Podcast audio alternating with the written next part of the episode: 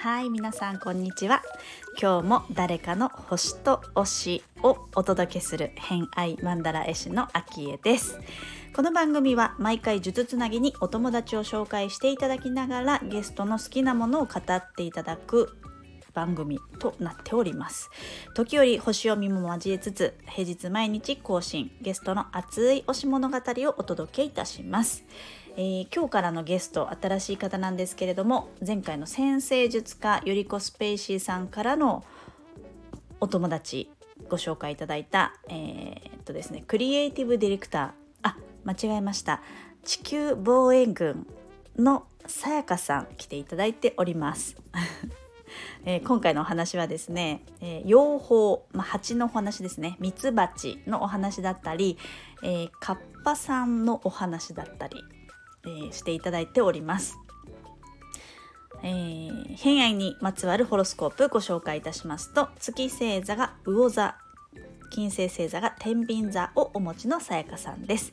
星読みが好きな人はこの星座も背景にお聞きくださると楽しめるかもしれません。それではどうぞはいそれでは今日から、えー、来ていただいたのは前回のゆりこスペイシーさんからのご紹介で、さやかさん来ていただいております。よろしくお願いします。はい、よろしくお願いします。はい、じゃあ、えー、早速自己紹介からお願いしてもいいでしょうか？自己紹介ちょっとなかなか難しいところなんですけれども、あの銀河銀河からやってまいりました地球防衛軍と申します。軍になっちゃいましたけどいいですか？軍そのものになっちゃいましたけど大丈夫ですね。はい、大丈夫です。地球防衛軍のさやかさんが今回のゲストでございます。えーはい、私界隈の、札幌の私界隈のお友達は、えー、存じ上げの方だと思うんですけれども、はい、まあ、活動がいろいろありすぎて、なんかそのね、はい、今、ラジオ始まる前に自己紹介何にしようかって話ありましたけれども、まあ、本当の、まあ、リアルな、あの、お仕事の話、あの、お仕事の肩書きもあれば、はい、えー、今、個人的に活動しているものもあれば、はい、地球規模、宇宙規模の 活動というか、肩書きというか、もあれば、もう本当に、なんかあの、ゆりすぺさんとも、さやかさんってどんな人って話をしたときに、なんかやっぱり、あの、ゆりすぺさんはもう慣れてるから 普通だけど、人によっては、なんかあの人一体どういう人なのみたいな、まあ、謎だったり、えー、ちょっとこう話す時にこう構えちゃうっていうか、怖いっていうか、こう 真実、真実とか真理をいつも見透かされている気がするみたいな感じの話をしてたのをそこでラジオに言ってたんですけど、でもそうそう、それは私もすごい感じてるところで、そうですか。もう、ちょっと。で、だけど、私の中では軽やかさの、あの、双子座の軽やかさを感じていますので、まあ、風星座さんが多分多いと思うんですけど。そうですね。そう、軽やかさがあああるんだけど、こう、真、真実をいつも見つめている感じが、そのギャップがね、中で混在している方でございます。そんな地球防衛軍でございます。はい。はい。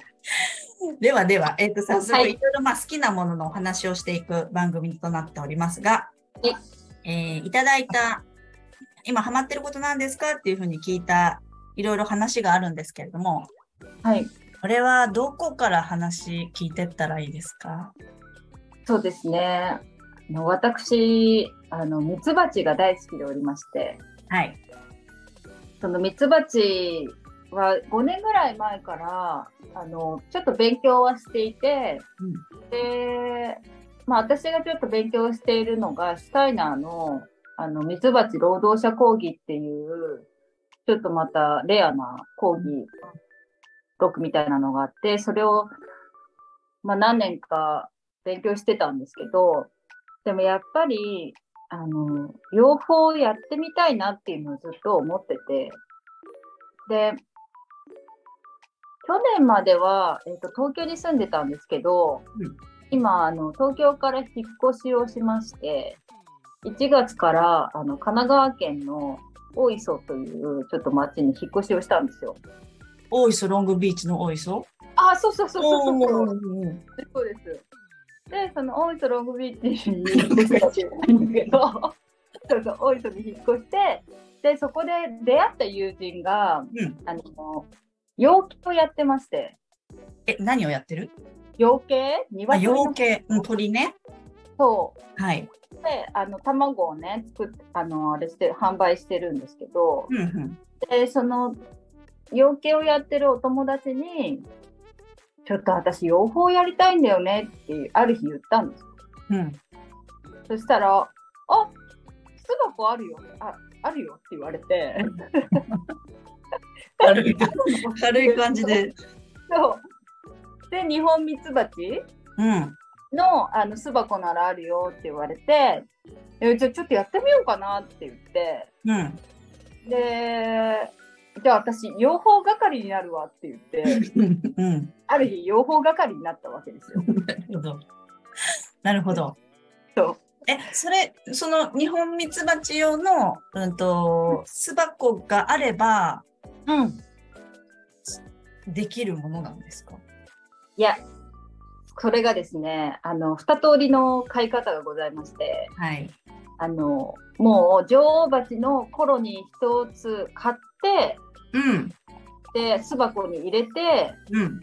飼うっていう方法と、はい。あと自然にあの巣箱に入ってもらうように誘導するやり方がありまして。で、私がその養蜂係になった時が、もうあの分蜂が終わる時期だったので、うん。ちょっと自然に入れるのは難しいっていうのと、うん。まだ私が何も知らないまま、あの実、実技というか、うんうんうん。知らないまま、あの、命を預かるっていうのもちょっと何かなと思いまして、うん。とりあえず誰か近くに養蜂やってるおじさんいないかなと思ったの。おじさん、割と出てきますよね。おじさんよく出てくるから、私。そしたら、でまあそんなうそうそう、そんなことを思いながら、んうん。まあちょっと養蜂係になったことをちょっとすごい嬉しくなっちゃって、うんうんうんうん。で次の日に、そうそう、あのー大磯って結構海と山が近いんですよ。うーん。で、小山みたいなのがいくつかあって、で、あのすぐ登りに行ける山みたいなのが、3、40分ぐらいであるのかなうん。登ってるところは結構あるので、私山登りが好きだから、あの、ちょくちょくいろんなところ登りに行ってたんですよ。うんうん。で、ある日、あ、今日はちょっとこの高取山っていう、鷹を取る山っていう山があったから、この山登ってみようかなと思って、で、ハイキングに出かけたわけですよ。うん。で、えっ、と、山に登る入り口の方で歩いていたら、あの、前の方から、あの、なんだっけ、柴犬、うんがちょこちょこちょこってきて、で、私のところにちょこちょこちょこってきたので、可愛いなと思って触ってて、そしたら後ろから、あの、伊藤四郎二の、ね、二のおじいさんが やってきたわけですよ。はい。で、あ、今から山登るのかって言われたので、あの、あ、はい、なんて言って言ったら、こっちの道、倒木で登れないからって言って、うん。こっちから登るんだよなんて言って、あの、案内してあげるからって言われて、うん。で、あ、ありがとうございますなんて言って、そのポチと伊藤四郎さんと一緒に、あの、山、山の方に歩いて行ったわけですね。これあれですか？日本昔話の始まりの 始まりのお話じゃないですよね。あそうじゃないんですけれども。ポチ、かわいい。ポチなんですよ。名前がポチ当に名前もポチえ、すごいかわいい。センスある、おじいちゃん。そう。うん。そう。で、そしたら歩いてたら、あ、その一緒に話しながら歩いてたら、いや、僕はね、なんつって、養蜂やってるんだよっていうの。すごー。え、嘘でしょって言って。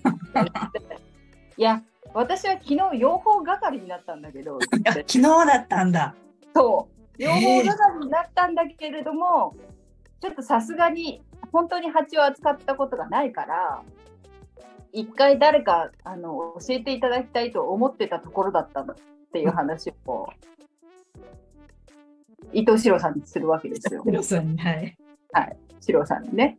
さあそうなのかだって言ってでじゃあちょっと蜂場見ていくかって蜂の飼ってる場所、うん、あ見たいですって言って連れてってもらって。んであの蜂がちょうどね分蜂してたんですよ。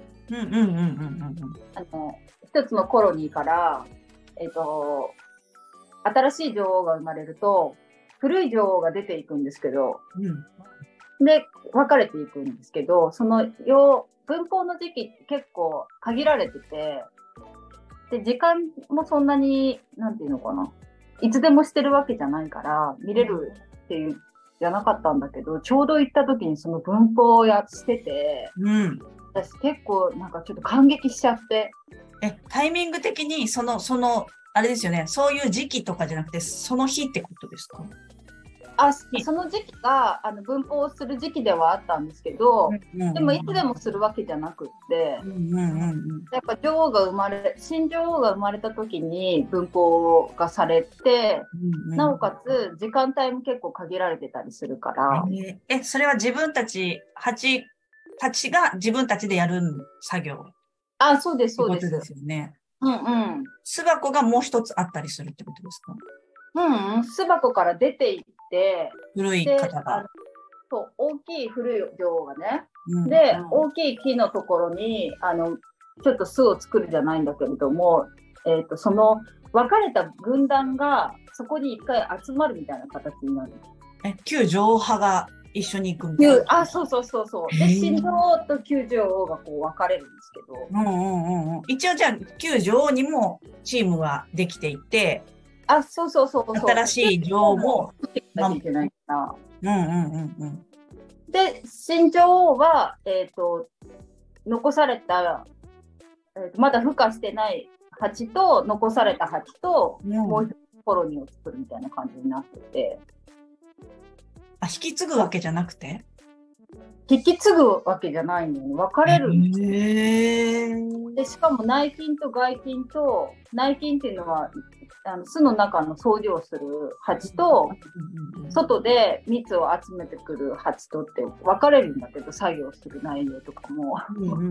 それもどうやら同じ割合で分かれてるっぽいんだよなっていうふうには言ってて。ね、伊藤四郎さんが。伊藤四郎さんが。へえー。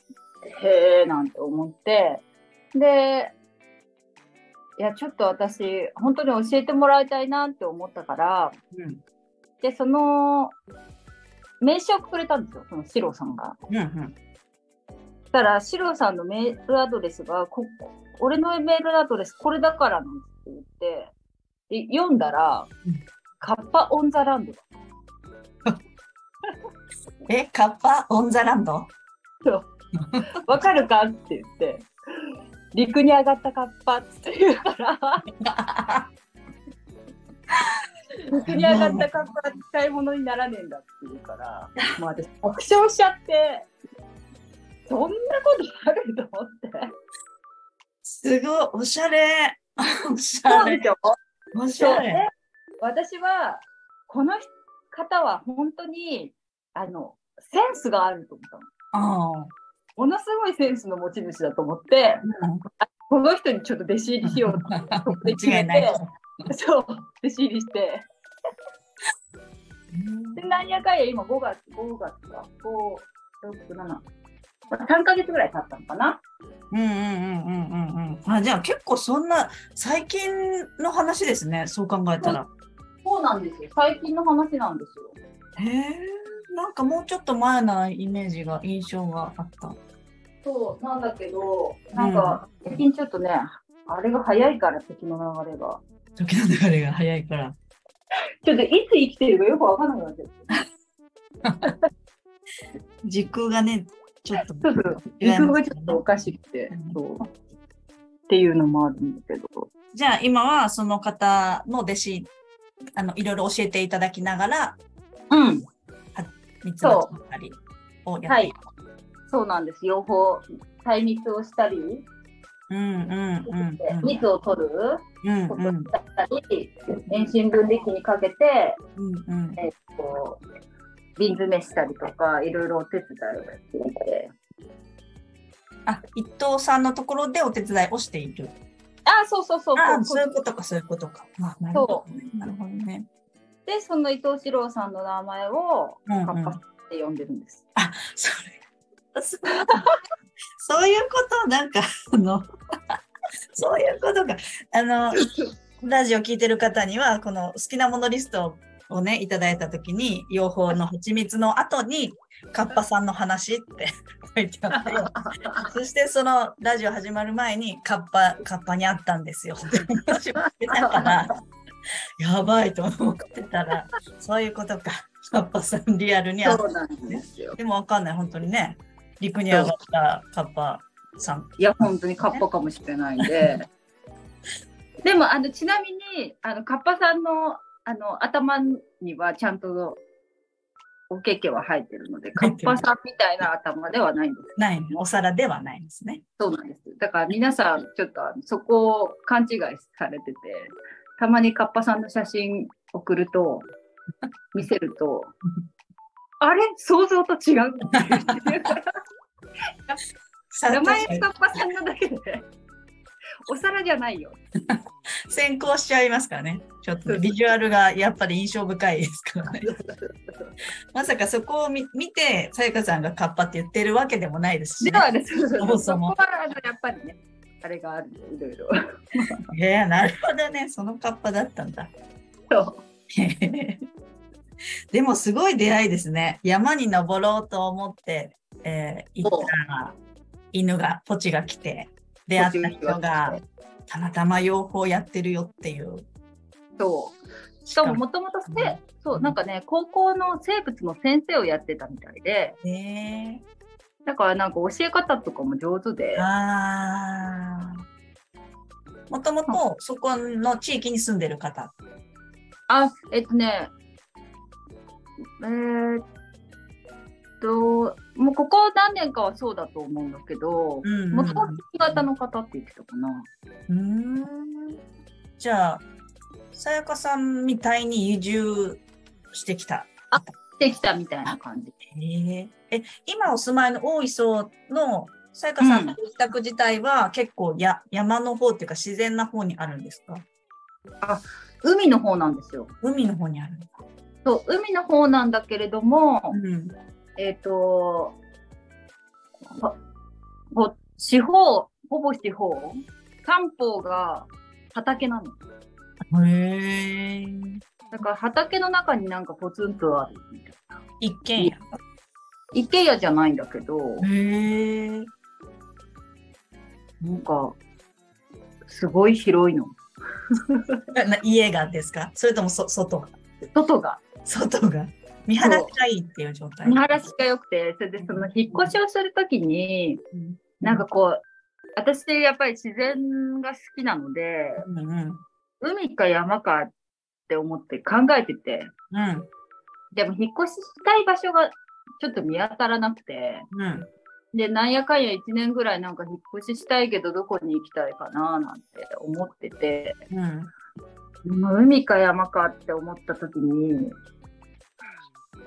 山はいいんだけど、海も捨てがたいって思ったのね。うん。で、あの、私実家が伊豆なので。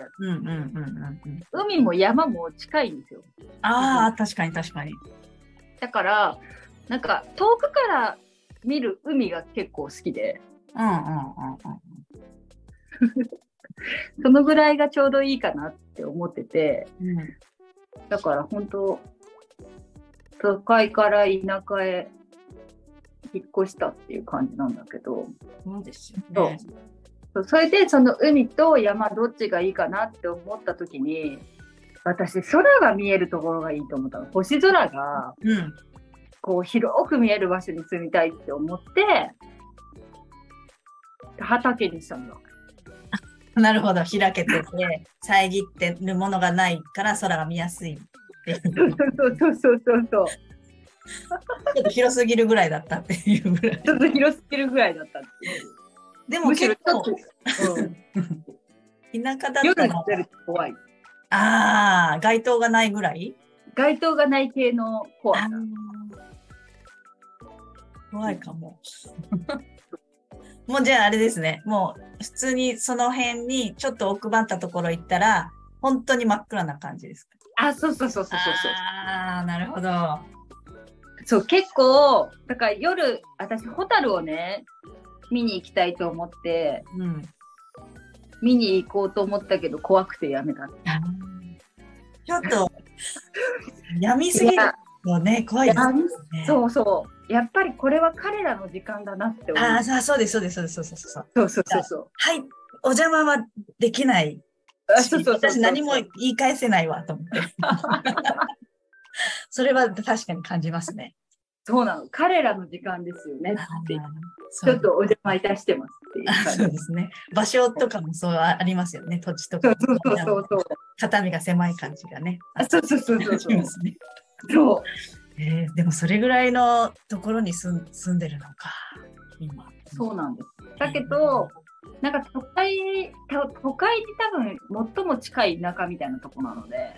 結構利便性はいいんですか？あの都内の方で仕事で行こうとかってそういうとそうそうそう、そうなんです。だから、週に、月に2、3回は渋谷じゃないわ、東京に行かなきゃいけなくって、うんうんうん。けど、あの電車で1本で行けるので。うん。渋谷までね。しかも座って。座っては最高ですね。え、な何時間ぐらい、どれぐらいかかるんですか ?1 時間半ぐらいです。あ、そんなじゃあね。うん。なんか、ちょっとしたショートトリップみたいな感じですね、じゃあね。あ、そうそうそうそう。ね、そのその時間何しようみたいな。本読めるみたいな感じですね。うんうん。えー、いいなそうなの。そっか、そんなところで今は暮らされて、養蜂、はい、じゃあまあ今はこう学んでいるところでそのうち自分でもちょっとやっていきたいな。来年今私が学んでるのが西洋ミツバチの方なので、うん、日本ミツバチはまた別なんですよ。へ育て方も。へであのカッパさんは、うん、日本ミツバチにあの惹かれて養蜂を始めたんだけれども日本ミツバチは、あの、気まぐれなので、うん、結構大変なんですよ、飼うってなると。うんあの急にいなくなっちゃったりするから。へえ、素なのまあ、そうそうそうそう。だから、なんかその、そういう意味で、西洋ミツバチの方がある程度その飼育されているっていうことに慣れているというか、うんうんうんうん、あの DNA になってるのかもしれないんだけど、でもだからセイウミツバチって基本的に同じ花をの蜜を吸いに行くというかみんなでね、そこにあの菜の花があるぞって言ったらみんなで菜の花に行くみたいな。習性なんだけど、日本ミツバチっていうのはあの点でバラバラに行って帰ってくるみたいな感じ。へえ、あじゃあもういろんな花のやつを集まってくる。そうそうそう。そう。っていう。のもあってだから西洋ミツバチはなんかあの栗の花とか例えばねなんか書いてあったりするっていう。のは、まあ、そう。いう。ふう。に飼育ができるっていう。ところも多少あってでも日本ミツバチはそれがかなわないのでもう。100巻ちゃう。っていう。のもああはいはいはい見ますよね。う。んそういう、じゃあ、百花蜜百蜜だと日本蜜蜂の蜂蜜の可能性がある。うん、可能性はあります。でも、精蜜蜂ももちろんその住んでる場所によって花がねたくさんあればどの花のあれを吸ってるかわからないから百花蜜にはなるんだけど、まああの養蜂家さんによってはあの特定の花のそばだったらそばの花のミツバチを取るとか、あ、蜜を取るとか、蜂蜜を取るとかっていう方もいるので、まあそういうふうにできるのは、西洋ミツバチだけかなっていう感じです。なるほどね。いやー、ミツバチの世界もいろいろあるってことですね。すごいんですよ。蜂でも昔からなんかアイテムとして持ってますもんね、なんかね。そう。蜂さん。そうなんです。本当に彼らはすごいです。みんながハマる理由がわかる。うん。え、一番どこが魅力的ですか？あ私にとって一番魅力的な場所は、はい、やっぱあの、一つの生命、コロニーっていうか、その巣一つが、一つの生命体になってるっていうところが結構好きで。うん。生命体。うん。だから人間に置き換えると、うん。まあ、自分っていう自我みたいなものがあって、うん。自分の自我みたいなものが子供を産んで、うん、体を形成してるみたいな、なんていう、なんていう。一つ一つ分かれているようで、うん、一つのものであるっていう、なんか、わかります？言いたい感じ。神秘的というか。その、ミツバチの、うん、自体が一つの生命体として、あそうそうそう。感じるってことですか？そう、スーパーオーガニズムっていうか、なんかそういう感じがやっぱすごいなと思って、ものすごいシステマチックっていう。へえー、システマチック。もう、でもそのルールにはみんなそれぞれ変わらないシステムをみんな持ってるってことですね。うん、うん、うん、そうですね。で、もともと養蜂が始まったのがエジプト時代なんですよ。うん。あの蜂を飼うっていうことを始めたのよね。で、ふは一応言われていて、うん、その時代っていうのはその王様だったりとか、うん、あの人官っていうの、人官だったりとかしか食べれなかったっていうのが、まあ、もともとの神聖なものとして扱われていたっていうこともあるし、うん、あの、養蜂家になるにも、やっぱりちょっと霊的な、うん、感覚が鋭い人じゃないとなれなかったっていうんですよね。へなんか、だから、女王蜂と、こう、挨拶をするんですよ。うん。養蜂家が？あ、そうそうそうそう。で、例えば養蜂家がなあの病気になってやったりとかって言って、こう、代替わりをしなきゃいけない時とかっていうのも、一旦、あの、女王蜂に今度こう、あの、こちらに変わりますみたいな儀式をするんですよ。で、ちょっと喪に服すというか、うん、で、今度次の養蜂家になる前に、一回、えっ、ー、と、一週間かどのぐらいだったか期間忘れちゃったんですけど、喪に服すみたいなことがあって、うん、だから新たに、えっ、ー、と、じゃあ次の養蜂家はこちらですっていうご挨拶をするみたいな。え、それはど、国はどこでですか？